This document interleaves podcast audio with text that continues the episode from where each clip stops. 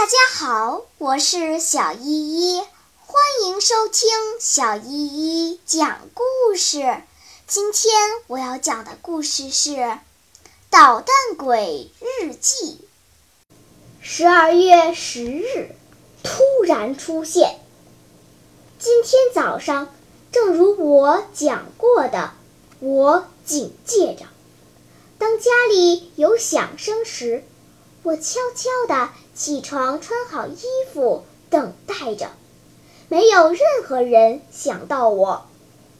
我听见爸爸妈妈、阿达和维吉尼亚下了楼，后来马拉利律师也来了。最后，我听到了马车的车铃响了，所有的人都出了门。这时，在房间里做好准备的我，箭一样的冲出去，跑出家门，追着刚启动的马车。不多一会儿，我就追上了马车。我抓住车座后的横档，像马路上调皮的孩子那样坐在后面，心想：这下子你们到哪儿去，可瞒不过我了。最有意思的是。我在车后可以听得到他们的说话声。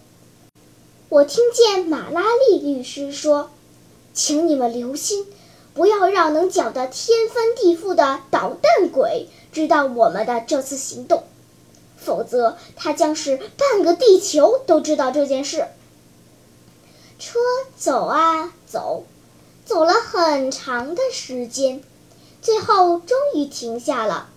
大家都下了车，我等了一会儿也下了车，真让人惊奇。马车停在一座乡间的教堂前，爸爸妈妈、维吉尼亚和马拉利等都走进了教堂。这座教堂叫什么名字？我问教堂外的一个农民。叫圣弗朗切斯克阿蒙台教堂。我也进了教堂，看见马拉利和斐吉尼亚面对祭台跪着，爸爸妈妈阿达跪在他们的后面。我沿着教堂的墙匍匐到祭台附近，谁也没有发现我。这样，我就可以参加全部的婚礼仪式了。当牧师问维吉尼亚和马拉利是否愿意结婚时，他们回答说愿意。这时，我突然从祭台后走了出来，说：“我也愿意！你们真坏，为什么一点儿也不让我知道？”不知道为什么，我突然哭了起来，因为他们这样做使我很伤心。所有的人对我的突然出现感到意外，但谁都没作声。只有妈妈也抽泣起来，她拥抱着我，亲着我，用颤抖的声音问我：“我的加尼诺，我的加尼诺，你是怎么到这里来的？”爸爸嘴里嘟囔着：“又在捣蛋。”维吉尼亚在仪式后也哭了。